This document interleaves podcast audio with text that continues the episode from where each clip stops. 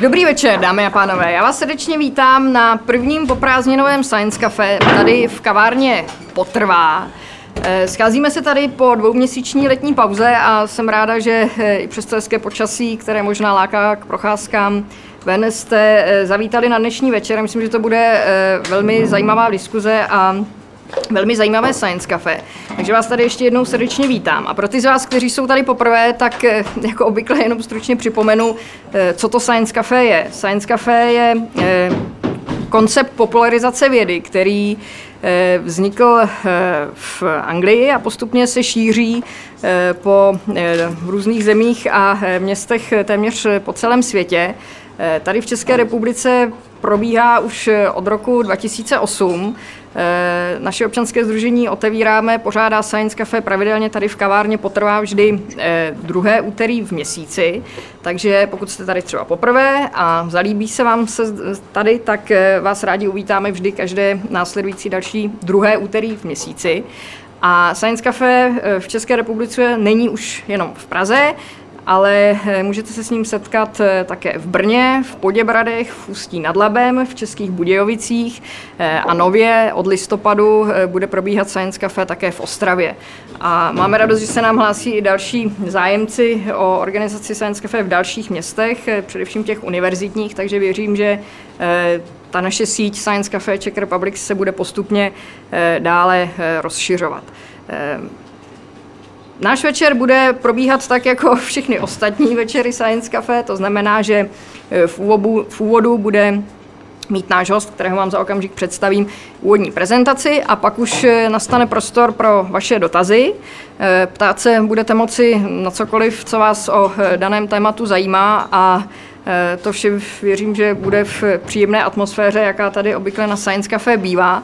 Tu příjemnou atmosféru možná dotváří také to, že všichni tady před sebou na stole máme nějakou sklenici, čímž chci říct, že i v průběhu večera si můžete objednávat nápoje nebo třeba místní výborné toasty tady v kavárně Potrvá. Jenom s jediným takovým omezením, neobjednávajte si prosím horké nápoje, protože příprava horké vody by nám přece jenom trošku rušila tady místní atmosféru a zvuk. Se zvukem souvisí to, že tady vidíme mikrofon a kolegu Josefa Kačírka z Českého rozhlasu Leonardo, který je tady už trvalou součástí Science Café. A to všechno proto, že Český rozhlas Leonardo naše pražské diskuzní večery zaznamenává a sestřihy, záznamy těchto diskuzí si potom můžete poslechnout ve víkendové univerzitě Českého rozhlasu Leonardo. A díky všem moderním technickým vymoženostem to není jaksi jenom záznam v reálném čase, ale samozřejmě si ho můžete stáhnout poté v archivu Českého rozhlasu Leonardo, takže kdykoliv, třeba když pojedete někam na dlouhou cestu, tak si můžete stáhnout záznam Science Café a pustit si ho v autě. Najdete tam tedy záznamy téměř všech předcházejících pražských Science Café. Tímto tedy chci poděkovat nejen Josefu Kačírkovi za skvělou spolupráci, ale také celému Českému rozhlasu Leonardo za dlouhodobé mediální partnerství a děkuji také našim dalším partnerům, mezi které patří nakladatelství Belletris, společnost Lakilap, společnost Horton International, nakladatelství Akademia a společnost e-advokacie.cz. My se vždycky snažíme vám, publiku Science Café, nabídnout ve spolupráci s našimi partnery i nějaký bonus a tím pro dnešní den jsou volné výtisky časopisu Vesmír, které najdete tady naproti baru na krabici. A takže ty si můžete klidně volně vzít a také pro vás máme tentokrát dvě knihy z nakladatelství Akademia. Je to knižní novinka Stanislava Komárka s názvem Ochlupení blížní, zvířata v kulturních kontextech. A tuto knihu tedy získá ten z vás, který bude mít nějaký zajímavý a inspirativní dotaz a o tom se pak s naším hostem poradíme, kdo by si knihu nejvíce zasloužil. A jako bonus zde bude ještě aktuální vydání časopisu Živa.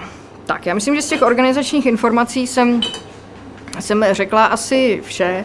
Pokud ne, tak to asi nebylo tak důležité. A teď už přejdu k tomu nejdůležitějšímu, čili představím vám našeho dnešního hosta, kterým je paní doktorka Hana Vaisocherová z Ústavu fotoniky a elektroniky Akademie věd České republiky. Dobrý večer. Dobrý večer.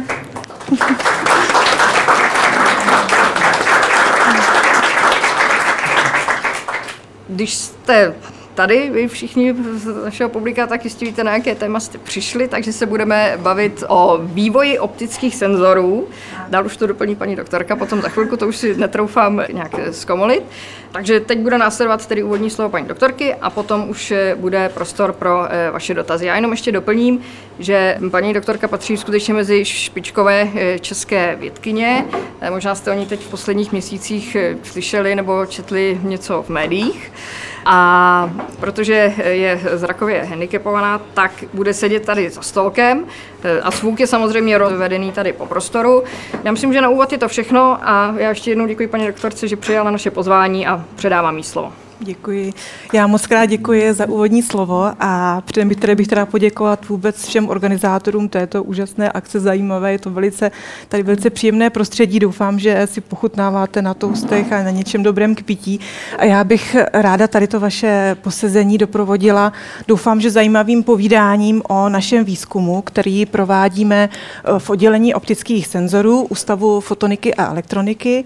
Tento konkrétní dnešek bude o tom, jak vyvíjíme optické senzory pro kontrolu kvality potravin. Jak jistě v poslední době jste mnozí slyšeli, jaký je problém vůbec identifikovat nebezpečné škodlivé látky v potravinách, ať už to jsou některé bakterie, může to být salmonella, nebezpečné kmeny E. coli a další, můžou to být také různé viry, žloutenky a tak dále a další toxíny, které se vyskytují v potravinách. Dnešními tradičními metodami stanovit je v potravinách a přesně je identifikovat je velice náročný proces. Jednak je to časově náročné, třeba například u bakterií to trvá minimálně desítky hodin, nebo to většinou zahrnuje i kultivaci buněčné kultury, poté následuje tedy sekvenování DNA a poté přesně víme, o jakou bakterii se jedná. Dále ty vzorky, které vlastně se zkoumají, je potřeba transportovat do centralizovaných specializovaných laboratoří, které jsou k tomu to účelu určeny a to samozřejmě zase prodlužuje čas té identifikace a i peníze. Další problém je ještě ty metody, které se používají, to jsou zejména kromatografické nebo hmotnostní spektroskopie, spektroskopické obecně, jsou metody, které vyžadují kvalifikovanou obsluhu, není jednoduché s těmi přístroji pracovat. Když to shrneme, tak se dá říct, že dnešními tradičními metodami, které se používají pro identifikaci patogenních látek v potravinách, se dají charakterizovat jakoby, že jsou velice nákladné a oproti tomu jsou málo rychlé, jsou pomalé. Proto je velká poptávka po jiné metodě alternativní, která by tento proces identifikace výrazně urychlila a zároveň i zlevnila. Nabízí se možnost právě biosenzorů. Biosenzory dnes, jak je známo, tak umožňují v podstatě detekci různých látek. Jsou to malá přenosná zařízení, umožňují kontinuální monitorování, to znamená, že se dají použít jakoby opakovaně. Obecně mezi biosenzory, kterých máme různé typy, tak navíc ty optické se vyznačují vysokou citlivostí, navíc jsou neinvazivní, to znamená vhodné pro všemožné citlivější, například je diagnostické aplikace a právě těmito optickými senzory my se zabýváme. Mezi optickými senzory zatím nicméně jsou ty nejznámější fluorescenční senzory. Tady vidíte několik ukázek laboratorních dnešních komerčních fluorescenčních senzorů. Tady ten senzor je ve formátu array, vlastně detekuje DNA. To znamená, že DNA se odebere ze vzorku a naštípe se na krátké úseky, které potom se navazují na imobilizované komplementární vlákna a podle toho se identifikují dané látky. Existuje ovšem už první prototyp, první jakoby výkřik i fluorescenčních senzorů, které jsou mobilní. Tento byl, tuším, že vyvinut pro americkou armádu. Tady ten dokonce může detekovat i vybrané bakterie a spory. Nicméně opět je to fluorescenční senzor, což znamená, že k té samotné detekci těch látek je potřeba protilátka nebo další látka, která je označena fluorescenční sondou. Samozřejmě, pokud tam dáme fluorescenční sondu, jakoby ten problém trošku zesložitíme. Vnáší ta další věc vlastně do celé té detekce a může s každým dalším vlastně přídavkem se samozřejmě zvětšuje okruh dalších problémů, které je potřeba vyřešit, nežli se dosáhne jakoby toho kýženého výsledku. Proto já o fluorescenčních senzorech dnes ani mluvit nebudu a proto budu mluvit o jiných senzorech, které fluorescenční sondy ani jiné značky nepotřebují. A to konkrétně o senzorech s povrchovými plazmony, neboli SPR senzory. Tyto senzory patří do skupiny beznačkových, tedy afinitních biosenzorů a princip jejich funkce je v podstatě docela jednoduchý. My jsme totiž schopni za určitých podmínek, pokud máme rozhraní kovu a dielektrika, to dielektriku může představovat náš vzorek, tak vyexcitovat, vybudit určitou speciální vlnu, takzvaný povrchový plazmon, který se šíří hezky podél toho rozhraní kovu a dielektrika.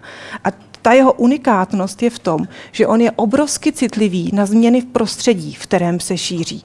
A my jsme navíc schopni, pokud si to nějak vymyslíme a uděláme, tyto změny měřit. Takže jak bychom je mohli měřit, je ukázáno tady na dalším obrázku. Je to jeden z způsobů, jak je možné ten povrchový plazmon vyexcitovat, tedy vybudit na tom rozhraní.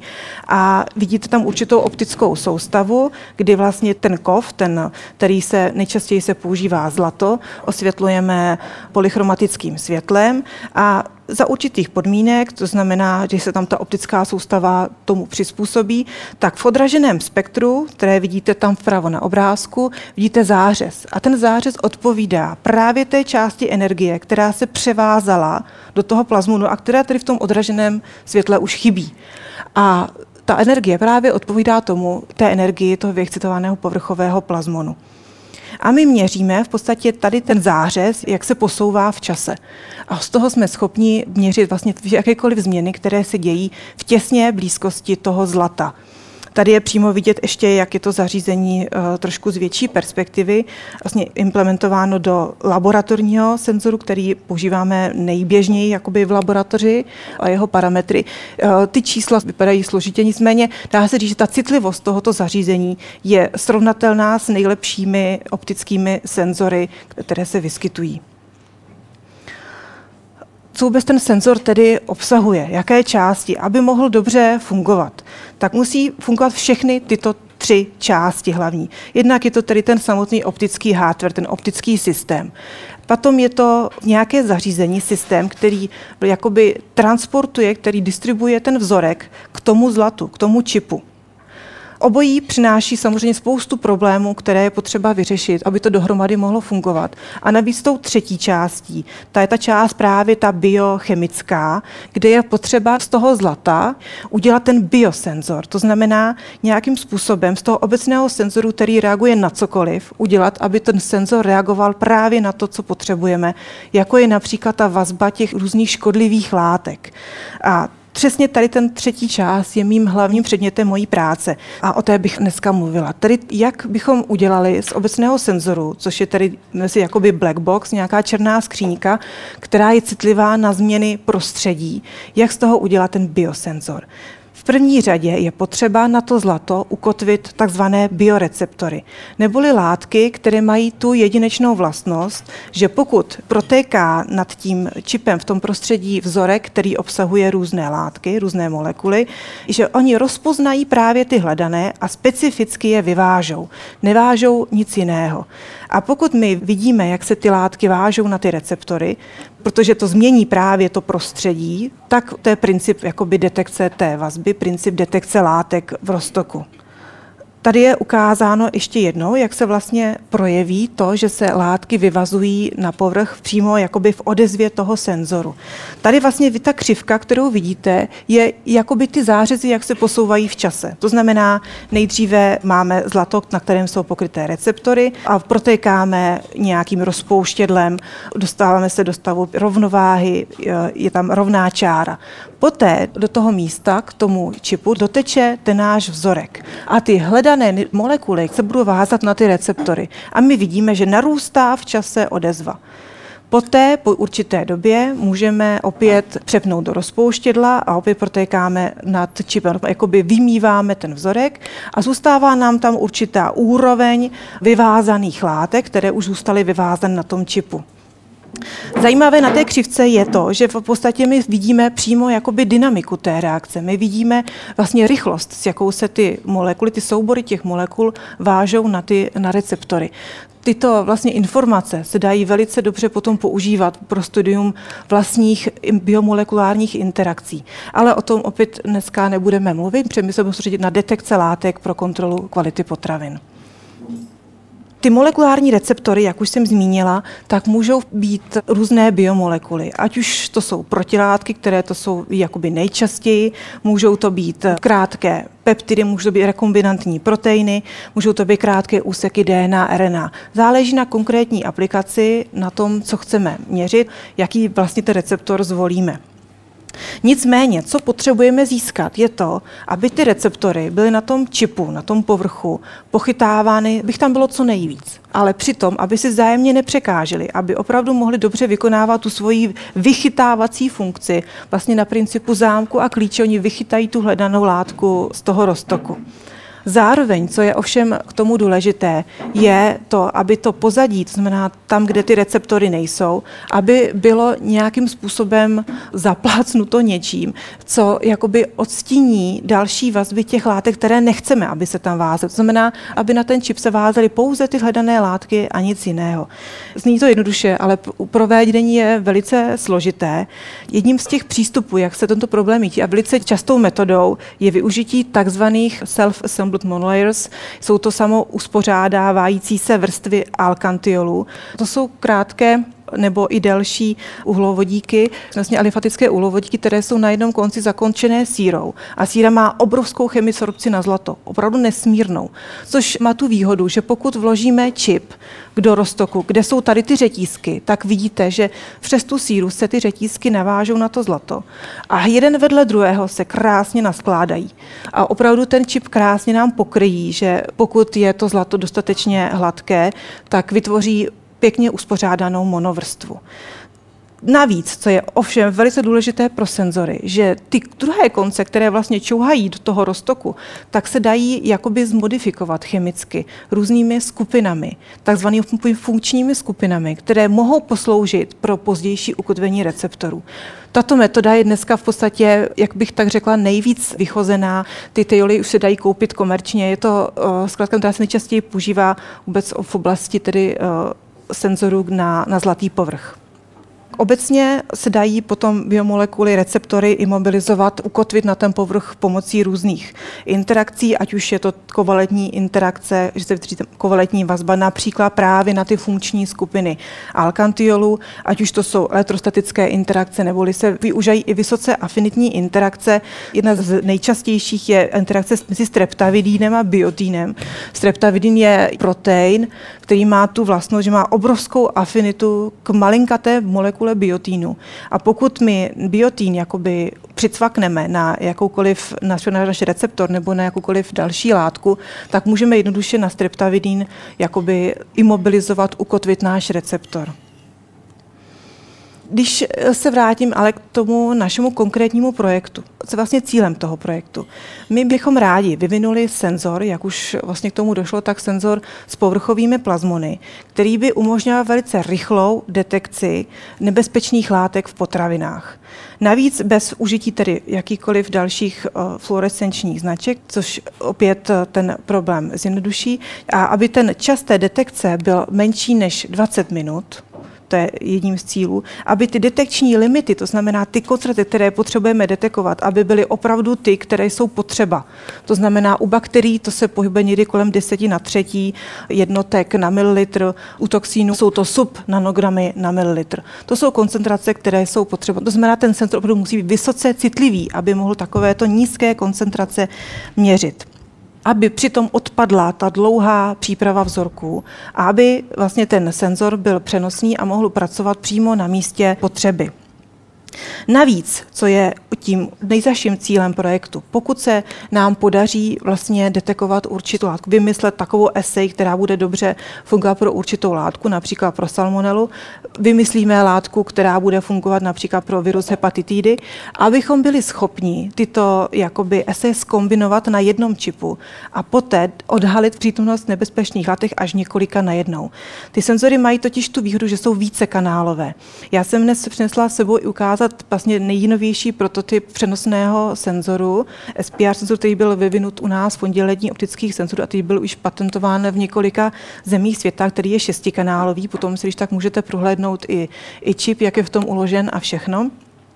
A právě tento přenosný senzor bych ráda využila k tomu, abych vyvinula vlastně ten konečný produkt, tu metodiku pro detekci nebezpečných látek v potravinách. Abych ukázala, že úplně nevaříme z vody a že už se nám leccos podařilo, tak ukážu některé předchozí měření, které vlastně už jsme prováděli.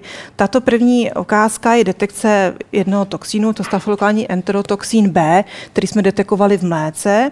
A to buď přímo, že jsme vlastně pouze imobilizovali protilátky proti tomuto toxínu a poté vlastně měřili jeho vazbu toho toxínu na ty protilátky, anebo jsme použili takzvanou amplifikaci, že jsme použili ještě jednu protilátku, která má také vlastně specifickou afinitu k tomuto toxínu a která vlastně tu interakci jakoby zesílila. Takže pak jsme dosáhli ještě lepších detekčních limitů až vlastně pod nanogram na mililitr, což je přesně ta úroveň, kam se potřebujeme dostat.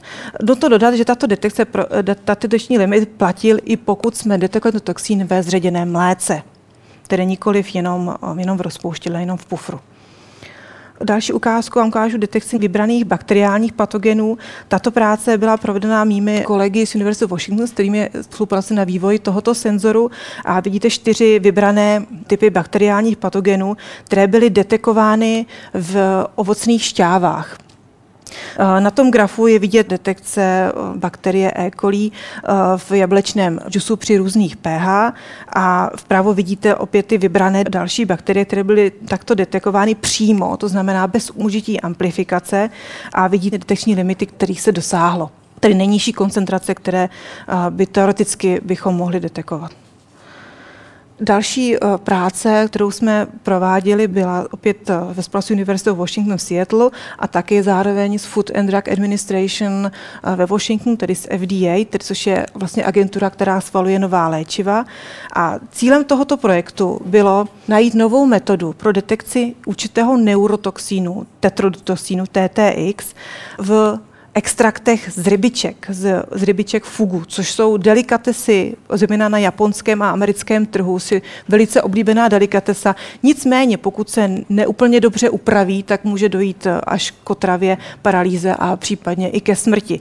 Přestože tomu může dojít, lidi to vidí, stejně si ty rybičky dávají, proto je potřeba toho senzoru opravdu v tomto případě vysoká, aby přímo v té restauraci, pokud přijel kontrol, mohl zjistit přítomnost toho tetrodotoxínu v té rybičce.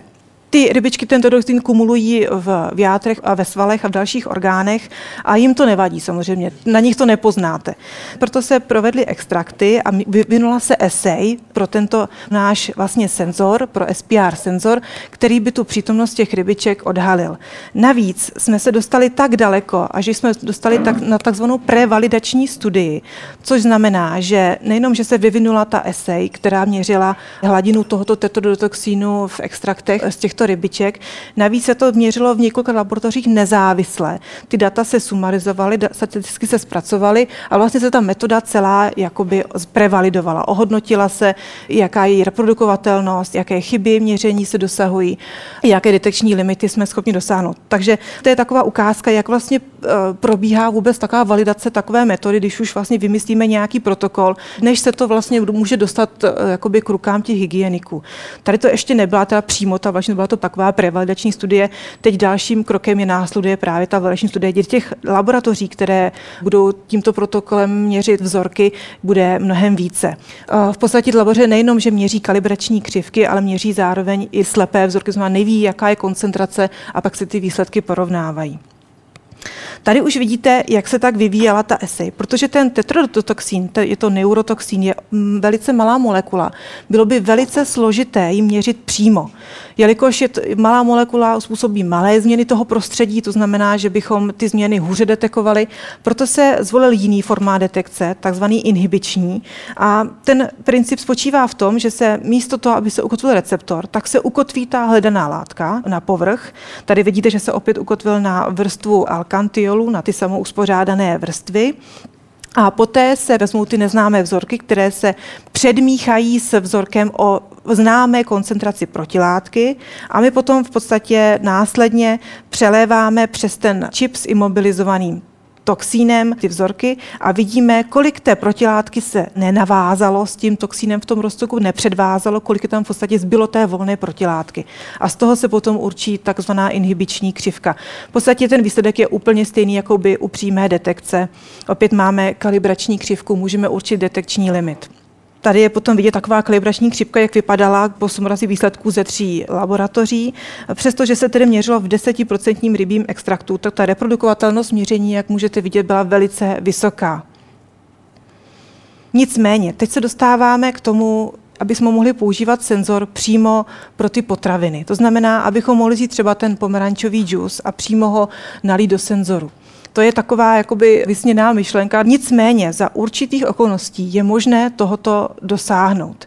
K tomu je ovšem něco zapotřebí. Je potřeba vymyslet takový způsob ukotvení těch receptorů, takovou povrchovou úpravu toho zlatého čipu, aby se opravdu na ten čip nic jiného nevázalo. Protože dnes, pokud použijete ty tradiční metody, ať už to jsou ty založené na těch alkantylech jiné, pokud to množíte do tak koncentrovaných roztoků, jako jsou ty ovocné džusy, jako může být rozmixovaný hamburger a tak dále, okamžitě ten čip se prostě zaplácne vším možným a vy v tom šumu nevidíte vůbec nic. Proto je ta cesta, kudy má teda jít, je vyvinout takzvané ultrarezistentní povrchy, což jsou takové povrchy, které prostě jiné látky odpuzují. Na ty povrchy se nic jiného neváže. Například použití takových povrchů mimo jiné je například i na lodě, nebo například implantáty a další všemožné aplikace. Nicméně senzory jsou specifické tím, že my nejenom potřebujeme tyto povrchy, aby byly rezistentní, ale my potřebujeme navíc na to ukotvit ty receptory. To znamená, potřebujeme tam mít ještě nějaké funkční skupiny nebo nějaký způsob najít, jak tam zároveň ukotvit rezistor a přitom zachovat tu vysokou rezistenci. Toto je nesmírně obtížný úkol. A vy tady vidíte takové 3 různé přístupy, kterými vlastně jdou vědci při vývoji těchto povrchů pro senzory. Ten jeden opět využívá takový zlatý standard, který je látka, která se jmenuje polyetylenglykol. Možná to znáte i z nemrznoucích směsí do automobilů. Je to běžná průmyslová látka a v určitých úpravách a derivátech se používá vlastně po pokrytí takovýchto povrchů. Nicméně je velice těžké ji zmodifikovat tak, aby se na ní ukotvily receptory. Ta reakce, která se na to dá použít, je velice netriviální a složitá. Není to něco, co by člověk mohl běžně používat. Další látky jsou například ten fosfatidylcholín, opět problém s tou imobilizací. Ten jeden z posledních výkřiků jsou polymery. Jejich vlastností je to, že mají vyrovnané náboje. Říká se jim cviterionické polymery.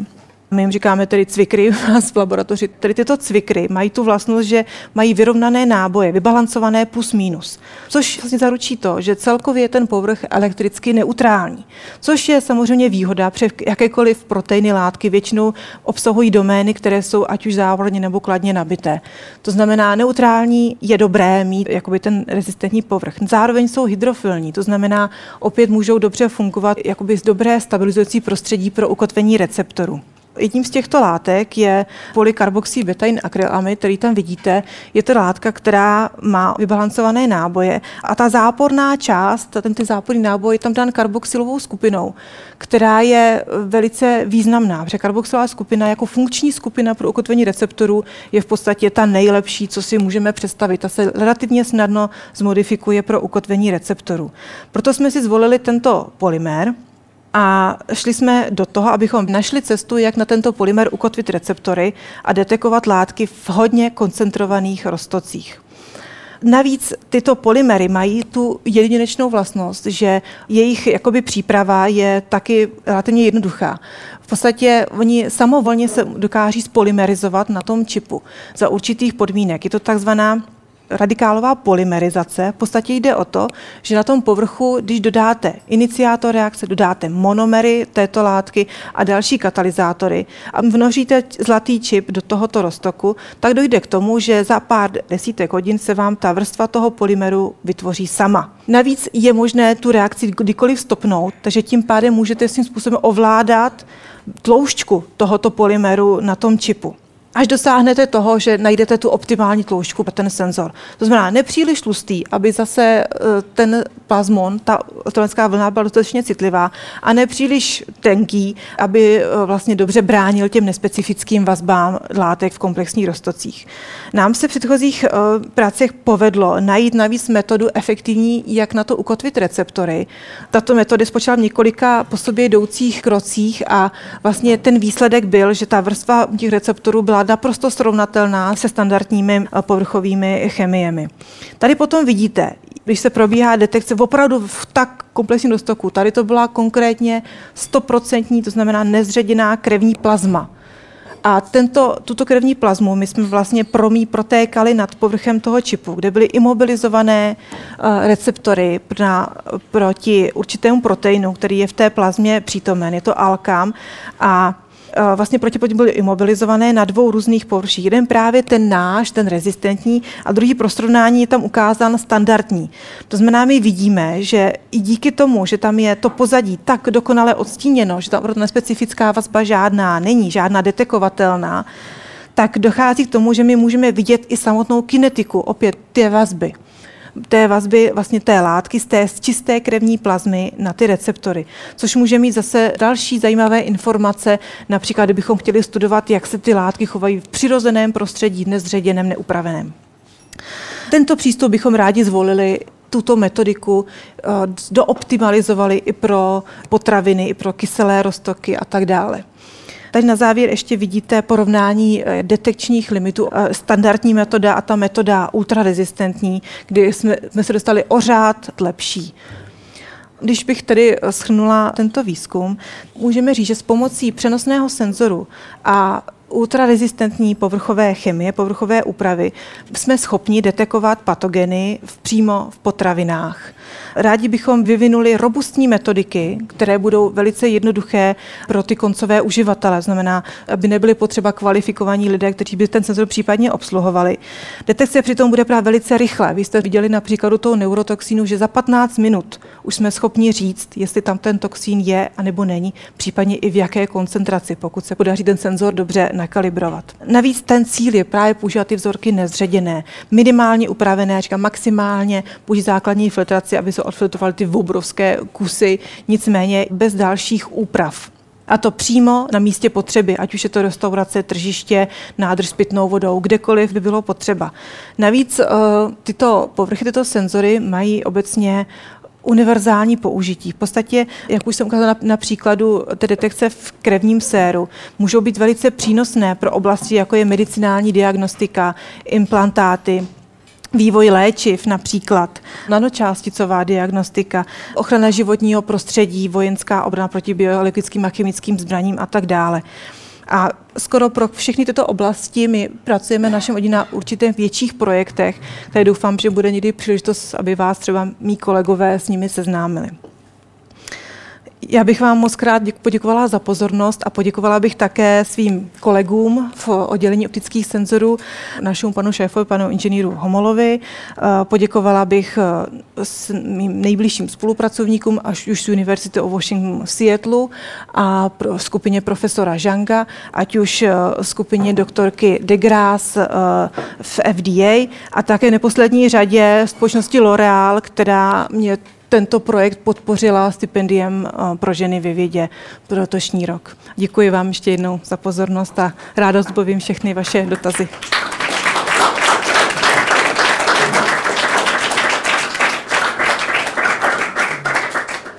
Tak já děkuji paní doktorce za úvodní slovo a Předtím, než se zeptáte, tak ještě zmíním jednu technickou věc, na kterou jsem na začátku zapomněla. A sice ve chvíli, kdy budete mít dotaz, tak se prosím přihlaste a vyčkejte na příchod Josefa Kačírka tady s tímto mikrofonem, abychom váš dotaz měli zaznamenaný a pak byl třeba součástí toho zvukového záznamu z dnešního večera. Tak já se rozhlédnu, máme někde první dotaz? Tak já bych se zeptal, jaká je v současné době cena jedné takové analýzy v porovnání s těmi klasickými metodami. Cena toho zařízení, toho senzoru je samozřejmě, že ten senzor, ten hardware bez toho čipu se dá používat nkrát násobně. To znamená, cena jakoby jedné analýzy, když bych řekla jenom cena toho čipu, tak ty se pohybují kolem $10, se to dá jakoby udělat až za takovouhle cenu. A samozřejmě cena toho senzoru i záleží na jaký typ senzoru, laboratorní senzory, ty se pohybují v řádkách tisíců, ty malé přenosné, ta konečná cena, vlastně ta ideální, pokud by se ten senzor vyráběl sériově, tak vlastně ta idea je dostat se pod €100, pod $100. Za ten senzor. Já bych měl dotaz, až kolik látek budete moct detekovat pomocí těch biosenzorů, protože ty změny budou minimální při tom průchodu světla, že čím víc tam bude biosenzorů. A taky by mě zajímalo, jak je to, vy jste říkala polychromatické světlo jako standardní nebo monochromatické světlo? Polychromatické. Tady v tom uspořádání, které jsem ukazovala, to znamená, kde dochází k tomu totálnímu tlumenému odrazu, tak tam se používá polychromatické světlo. A my vlastně sledujeme právě tu konkrétní vlnovou délku, na které dojde k té excitaci toho povrchového plazmonu. Jinak těch kanálů zase záleží na ty platformě to SPR senzoru. My u nás pracujeme tradičně s laboratorními senzory, které jsou 4 až 8 kanálové, to znamená, mají tolik nezávislých kanálů. Ty kanály jsou nezávislé, to znamená, pokud je v jednom něco, neovlivní to nikterak jakoby ten druhý. To znamená, opravdu těch 8 nebo řekněme 7, kdyby jedna bylo jakoby reference, se dá měřit najednou, nezávisle na sobě. Pak ovšem existuje další platforma, to je takzvaný SPR imaging, což je opět takový ten array, kde už nejsou jakoby kanály, to už jsou jakoby spoty, které se naspotují na ten čip, kde těch spotů může být až 1000. My máme zatím, myslím, že kolem 200 je jakoby ten, který používáme, a ten jsme zatím používali zase jakoby k porovnání spíš těmi DNA arrayeremi, které jsou jakoby standardní, protože jakoby array udělaný z proteinů je složitější. Zatím spíš jsme porovnávali jakoby DNA arrayery vůči sobě. Pro nezávislé měření pracujeme až 8 kanály. Ovšem, kdyby byla možnost jakoby naspotovat až několik desítek, několik stovek různých jakoby protilátek, tak se dá měřit až opravdu hodně. Nicméně zase jsme omezení dostupností protilátek. Dostupností těch receptorů pro takovéto účely. Tak já mám takový úplně praktický dotaz. Vy jste hovořila o tom, že by ty senzory byly určeny pro hygieniky, kteří kontrolují v restauracích třeba kvalitu potravin a tak dále. Je třeba ta vaše vize v nějakém dlouhodobém horizontu taková, že výroba těch senzorů by se třeba dokázala nějakým způsobem zlevnit, takže třeba každý z nás by ho měl doma. A úplně v praxi si to představu, že si prostě koupím nějaký bramborový salát někde v Lahůdkách a pak prostě si sama ověřím, jak to teda je. Je ta dlouhodobá vize samozřejmě nějakým horizontu jako taková. To je přesně ta dlouhodobá vize, že to budeme mít všichni doma a budeme si moct zjistit sami vlastně tu nezávadnost té konkrétní potraviny. Kromě těch velkých proteinů se směřujeme právě i takovým malým přenosným, které by právě ve finále, pokud by se vyráběly sériově už v opravdu vysoké množství, tak by ta cena, samozřejmě čím víc se vyrábí, tím je ta cena nižší, tak potom by ta cena mě by dostupná jakoby i těm domácím uživatelům. Pak ta idea je, že byste si vlastně mohla vybrat, na jakou látku vlastně chcete se přímo soustředit, jestli vás zajímají třeba víc salmonella, listerie a tak podobně, nebo víc se zajímáte o nějaké toxíny, žloutenku. Byste si potom mohla jakoby k tomu vybrat, koupit jakoby typ toho čipu, který by vás zajímal. To je taková ta konečná ale vize, které doufám, že náš výzkum trošku přispěje, že se posuneme. Mě na tom zaujalo, jak se to moc podobá takovým těm lékařským trikodérům ze Star Treku, a tak mě napadlo, protože si pamatuju, jak tam ten lékař Kostra vždycky mává něčím ve vzduchu a pak řekne jemu to a to.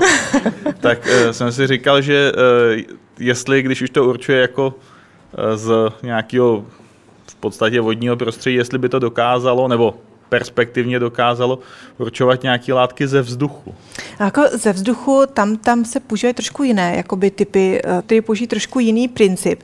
Nicméně je to možné. Je to možné to maličko předělat na to, aby to mohlo měřit i ze vzduchu, ale my se soustředíme hlavně na ty kapalné vzorky, protože jinak ty potraviny jsou tekuté, jednak jsou jakoby lidské tekutiny, jako je krev, moč a tak dále. Takže směřujeme to směrem zatím k těm tekutím. V tom závěru byla zmínka o nanočásticové analýze in vivo. Ano. Co si pod tím představíte a jak je to daleko? To je vlastně, to není tedy konkrétně jakoby náš výzkum, ale to znamená možných aplikací. Vlastně spousta vědců dnes na světě vyvíjí nanočásticovou in vivo diagnostiku. To znamená, že by vám tam vlastně vnožili do těla jakoby ty třeba kuličky maličkatý, pohlí zlatem, které jsou pokrytí třeba receptory a oni by zjistili, nebo na ní se vychtávali třeba nějaké látky, potom by se ty nanočástice zase vyvázaly zpět, aby byste vlastně z toho určili, jakoby, jestli tam třeba je nějaký marker, třeba případně nějaké nemoci, nebo jestli tam nějaká porucha.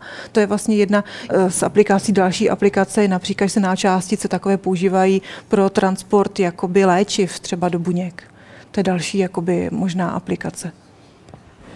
Jestli jsem dobře pochopil, tak jako screeningově to nelze využít nebo jen v omezeném rozsahu, že prostě vím, co už hledám a to tam prostě buď najdu, či nenajdu. Takže pak, když zrovna to nenasadím na tohle, tak tam může být něco jiného a to prostě jsem, protože jsem to nehledal, tak to tam prostě nebylo. Takže screeningově jsem pochopil, že to nedá použít. No zatím v tuto chvíli jakoby ne. Samozřejmě v budoucnosti by to jakoby možné i mohlo být, kdyby byl dostatek receptorů kvalitních, třeba na tom arrayi, na tom čipu, kde by prostě, když bylo 100, tak už by člověk jako se mohl trefit. Jako. A prosím vás, a vy ty příklady jste uváděla především na potravinách a na ovocných šťávách, ale tam jste také zmiňovala nasazení do oblasti životního prostředí. Ano, ty myslíte jako detekce prostě patogenů v odpadních vodách přesně, nebo v pitných vodách a tak takhle, dále. Ano. Přesně, to jsem přesně měla na mysli. Ano. Takže děkuji. To je jedna z velice jakoby atraktivních aplikací a pracujeme. Například velice, já nevím, jestli jste slyšeli, i taky zmedializovaný projekt byl vlastně detekce bisfenolu A v kojeneckých lahvích, což byl zase pomocí našeho senzoru se podařilo vyvinout jakoby esej, která rychle ho zjistila. A prosím vás, co se týče teda toho použití v terénu, tak to se prostě musí odebrat vzorek a ten se nějakým způsobem nese do laboratoře nebo s tím detektorem prostě se jde do toho prostředí. Tady právě ta idea, že dneska se to právě dělá tak, že se vezme jakoby ten vzorek a pak se s ním jede. Někam i stovky kilometrů, protože těch laboratoří ty jsou jenom v těch velkých městech centralizované. A tady je vlastně ta idea, že ten senzor vezmeme sebou. Že on má vlastně baterii, on jakoby nepotřebuje síť, spojí se s notebookem a s pumpou a vlastně k tomu vlastně dochází. To je ta idea, že by takhle to mělo fungovat. Lze nosit sebou a že nebude musí být příliš sofistikovaná obsluha, aby to prostě vůbec jaksi zvládla, protože si nedějeme iluze, většina těch lidí v terénu nebude jako vy. Ne, ale to je přesně tam směřujeme. Nicméně udělat tak, aby to bylo takhle jednoduché, je to vlastně to nejtěžší. A v té armádě jsem pochopil nějaký prostě sledování toxinů a těch věcí. Obrana proti vlastně biologickým. Vlastně v podstatě spousta těch bakterií, sporů, virů, to jsou v podstatě biologické zbraně, když si to vezmeme, že kdyby někdo, já nevím, dal salmonelu do vody, kterou si kupují prostě lidi nebo do pitné vody, tak je to samozřejmě biologická zbraň v ten moment, takže je to velice aktuální. Takže tam to taky prostě je nastaveno na to, co se čeká, že by se mohlo použít přesně. Teoristicky nebo jinak a prostě to se pak sleduje. Přesně tak. Děkuju. Samozřejmě pokud se objeví jakoby třeba nové kmeny, já nevím, E. coli, teď jak se objevil nedávno, tam je problém, protože je potřeba tomu věnout nejprve dostatečně kvalitní protilátku. To znamená, záleží na dostupnosti opět té protilátky, abychom my byli schopni jako hned to odhalit. Děkuju.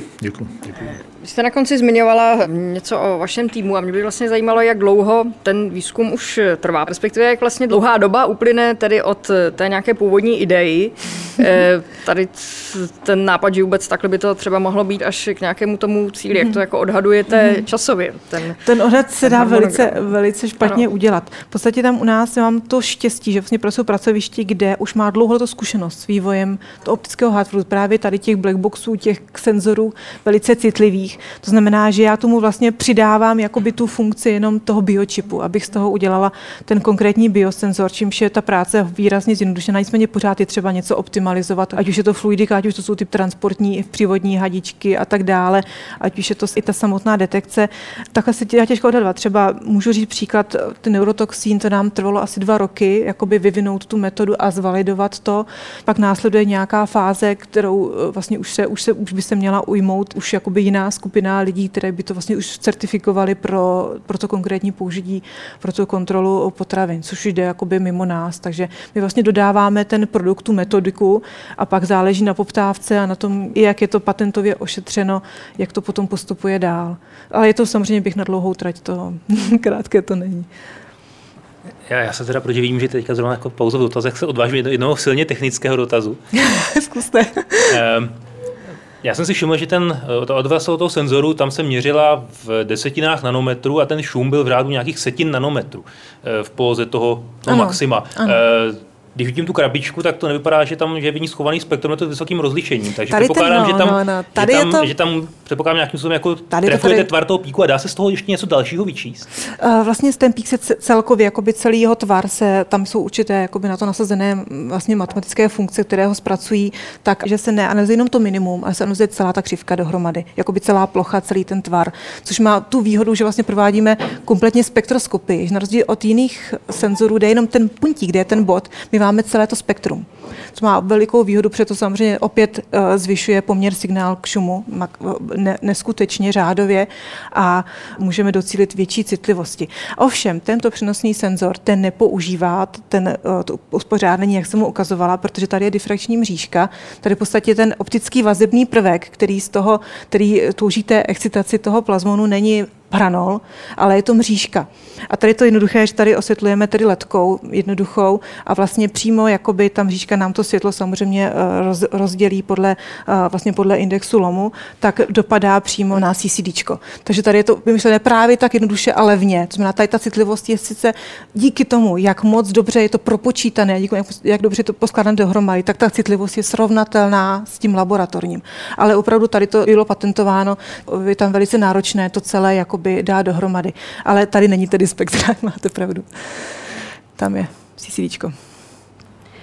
Já bych se chtěla zeptat, jak náročná je kalibrace toho čipu, aby dosahoval ty přesnosti, aby to zjistilo ty koncentrace i v těch roztocích, které jsou, buď mají příliš nízký pH, nebo ta koncentrace toho patogenu v roztoku je velmi malá. Mm-hmm. Tam je právě ten problém, že u většiny protilátek, s kterými pracujeme, pracují jiným způsobem v neutrálním pH a už jiným způsobem třeba hodně v tom kyselém, protože tam už ta afinita k tomu analytu je snížená. My jsme tedy někdy rádi, že vůbec v tom kyselém jakoby měří. Ale dají se vymyslet a pak samozřejmě, že to musí znova provést ta kalibrace pro to pH. To znamená, kdyby se to potom použilo v praxi, tak by bylo potřeba to pH buď odhadnout, že by se u typu roztoku odhadlo pH třeba, že mezi 3 a 4, pokud to byl koncentrovaný džus, což většinou ty džusy takhle bývají. A podle toho by se zvolila tomu odpovídající kalibrační křivka, nebo by tam byl do té cesty, jakoby do té hadičky vnořen jednoduchý pH metr, který by to pH tomu přístroji ještě dodal další informaci a ten by potom vlastně vytáhnul tu správnou kalibrační křivku pro ten roztok, který by byl používaný. Takže musí se nejprve ověřit, jak to vlastně je, jak moc se ta kalibrační křivka posouvá v různých pH. To na začátku potřeba udělat. Pokud se posouvá výrazně, tak potom udělat různé kalibrační křivky pro různá pH podle potřeby. Tak já nevím, jestli jsem odpověděla přesně. Dobrý den, já bych se chtěla zeptat, jestli se čistě teoreticky by dal využít tento senzor na detekci nebezpečných látek v letecké dopravě, respektive když člověk prochází na letišti bezpečnostní kontrolu, tak nesmí mít tekutiny, tak jestli by se to tam třeba dalo tak nějak jako využít. Jako myslíte tam jedně, že by se tekutina jakoby odhalila a pak by se rychle zanalyzovalo, co v tom, to jo, ale že by na dálku, to si jako to musí se jako ten vzorek dostat do kontaktu s tím čipem. Tak no. To určitě, ale jestli by se tam třeba dalo jako odhalit, jestli se jedná o nebezpečnou určitě, tekutinu, třeba výbušnou určitě. Nebo... Tak jakoby, pokud by se ten výbušnou to... No ne, tak jako... to si nedovedu úplně představit. A samozřejmě pokud by byly vytipované určité látky, které by se daly jakoby měřit na takovémto typu senzoru, ne všechny. U určitých typech látek, u těch biologických zbraní, co to dovedu představit, že by to nějakým způsobem mohlo. My jsme dokonce v jiné době uvažovali o detekci antraxu. Když jsme zvážili všechny možné, jaké by to obnášelo obstrukce hygienické a otázku bezpečnosti a tak dále, tak jsme od toho ustoupili. Nicméně dá se v podstatě, pokud ta látka ve formě tedy takhle jakoby tekuté a dá se na to získat kvalitní receptor, tak se to dá udělat. Pro cokoliv, si myslím. Jeden z projektů je takový senzor používat třeba pro domácí diagnostiku, tedy pokud chcete odhadnout, jestli jste například těhotná nebo je ovulace a tak dále, tak třeba takový projekt se vyvíjí, tak zase pro to domácí jakoby použití. Ty senzory jsou v podstatě na jedno použití, ale jsou některé druhy těch povrchů, které se dají použít vícekrát, nebo se dají se z nich nebo alespoň některé látky, které se dají odstranit prostě z toho povrchu dostatečně, aby se ten senzor, ten čip dal použít znovu? Určitě, určitě. V podstatě my vždycky, když vyvíjíme určitou novou esej, tak zkoušíme vyminout i to jakoby odstranění těch analytů a znovu používat ten čip. Pro některé se to dá vymyslet, že těch opakování například bez újmy na citlivosti je například 10-20. U některých ty protilátka jsou tak citlivé na ty regenerační činidla, že se to už použít nedá.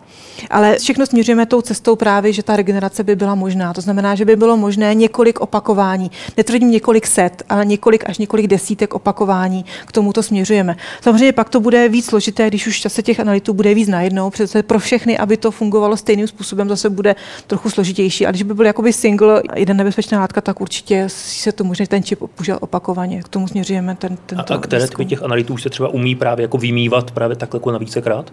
Já myslím, že třeba ten stavkování enterotoxín, že tam bylo ukázáno, myslím, že 10 opakování. Jako třeba některé jako třeba specifické bílkoviny prostě se už jako dají. Všechno to je o těch protilátkách, které jsou na tom povrchu jakoby ukotvené, nebo o těch receptorech. Ono pokud použijete třeba ty regenerační činidla, tam to jsou nejčastěji buď zásadnější roztoky nebo kyselější roztoky, které naruší jakoby tu vazbu mezi tou protilátkou a tím antigenem, vlastně tím analytem, jenomže někdy se naruší i ta protilátka, i ta samotná vazba. Takže opravdu záleží. Například jedna z takových velice podle mě nadějných technologií, například jsou rekombinantní proteiny, se vyrábí dneska celé knihovny malých rekombinantních úseků, jsou takové delší peptidy úseků proteinů, které by nahradily ty protilátky a které by mnohem stabilnější. Ty vlastně obsahovaly jenom to vazebné místo a v podstatě by se vyskrýnovaly, jestli tady ten rekombinantní, tady ten vlastně geneticky vytvořený jakoby protein je schopný rozpoznat tu konkrétní látku a potom jeho použití. V podstatě by to potom víc přibližovalo takové ty DNA technologie, které už dneska fungují velice dobře, že by se to převedlo na ty detekci těch bílkovin. Tak já mám zase ještě jednu praktičtější otázku.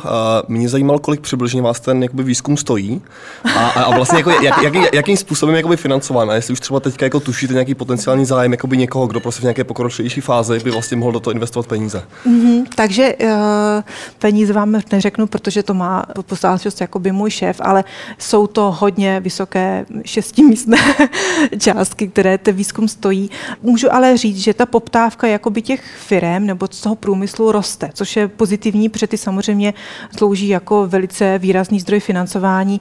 Zatím část jakoby financování, řekla bych tak 1/3 až 2/3 zdrojů jsou tedy ze státních prostředků, další zbytek je ovšem, jsou právě další evropské granty a pak právě kontrakty s firmami. Například tento senzor, který tady mám sebou, byl vlastně sponzorován a licencován firmou, tajvanskou firmou Phenogenomics, které přibyl právě za účelem té domácí diagnostiky pro tu detekci právě těch hormonů v moči, právě pro tu odhalení ať už ovulace a případně dalších problémů těhotenství a tak dále. Takže tento senzor byl sponzorován, vývoj tohoto senzoru byl sponzorován konkrétní firmou. No ještě potom taková, že porovnání s jinými metodama, které další analytické metody, třeba krom té fluorescenční, jsou ještě řekněme takové v přímé konkurenci k této metodě. řekla bych zatím tak největší konkurence, hlavně v tom, o tom přesvědčit ty lidi, že ty senzory jsou opravdu, že jim poskytnou víc informací a jsou jakoby hodnotnější, by mohly pro ně si třeba klasická ELISA, jestli imunologická metoda, to je taková, bych řekla, největší konkurence, když taky tam používá vlastně fluorescenci. Pak to jsou další senzory, jsou interferometrické senzory, které jsou také docela, jak bych to řekla, se dostávají až k vývoji právě do těch in vivo diagnostik. To je taky možná bych mohla zmínit a možná ještě další, teď mě nenapadá, další, které by mohly být. Já jen zase jako tedy praktický dotaz.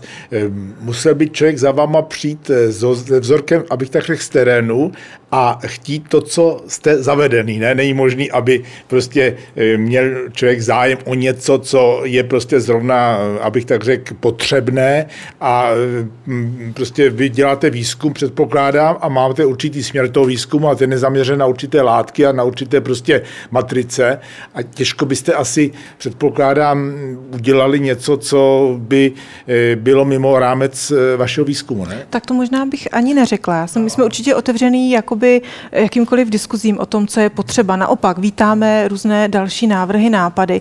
Samozřejmě vždycky omezení znamená dostupností těch receptorů. A pak pokud přijete, že chcete měřit cokoliv, kde bychom měli dostupný receptor a kde by ta šance tedy byla vysoká, pak pokud si zaplatíte výzkum, vůbec není problém.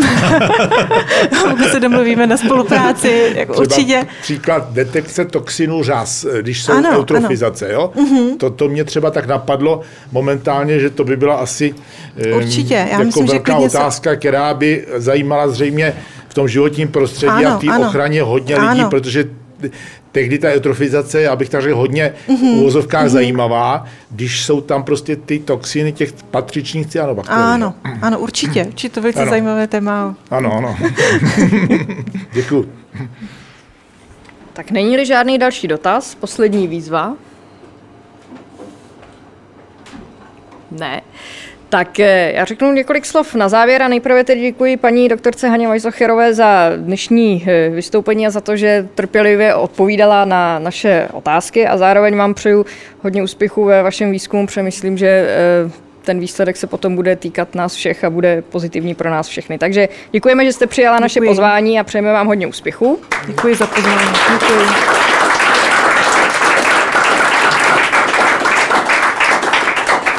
A já vás jako obvykle ještě pozvu na naše nadcházející Science Café. Jak už jsem se zmínila, tak nejen každé druhé úterý v měsíci tady v kavárně potrvá, ale nově také v coworkingovém centru Hub Praha v Praze probíhá Science Café, a to vždy první úterý v měsíci, takže první dvě úterý v měsíci vždy máme Science Café. A já už vám můžu rovnou oznámit i ta nadcházející témata.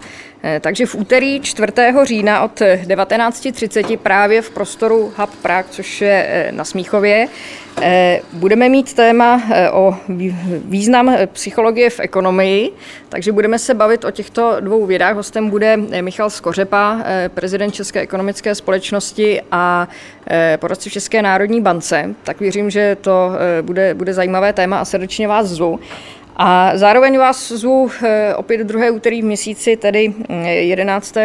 října, sem do kavárny Potrvá, kde tentokrát po delší době zabrousíme zase trochu do historie a budeme se zabývat tím, jak čeští historici zkoumají éru nedávno minulou, léta 48 až 89, a to z pohledu toho, jak probíhalo v československé společnosti kádrování. Takže pokud vás zajímá toto historické téma, tak se na vás budou těšit historici a sociologové, konkrétně pan Jaroslav Cuhra a paní Marie Černá z Ústavu pro soudobé dějiny Akademie věd České republiky. Takže zase za měsíc od 19 hodin zde v kavárně Potrvá.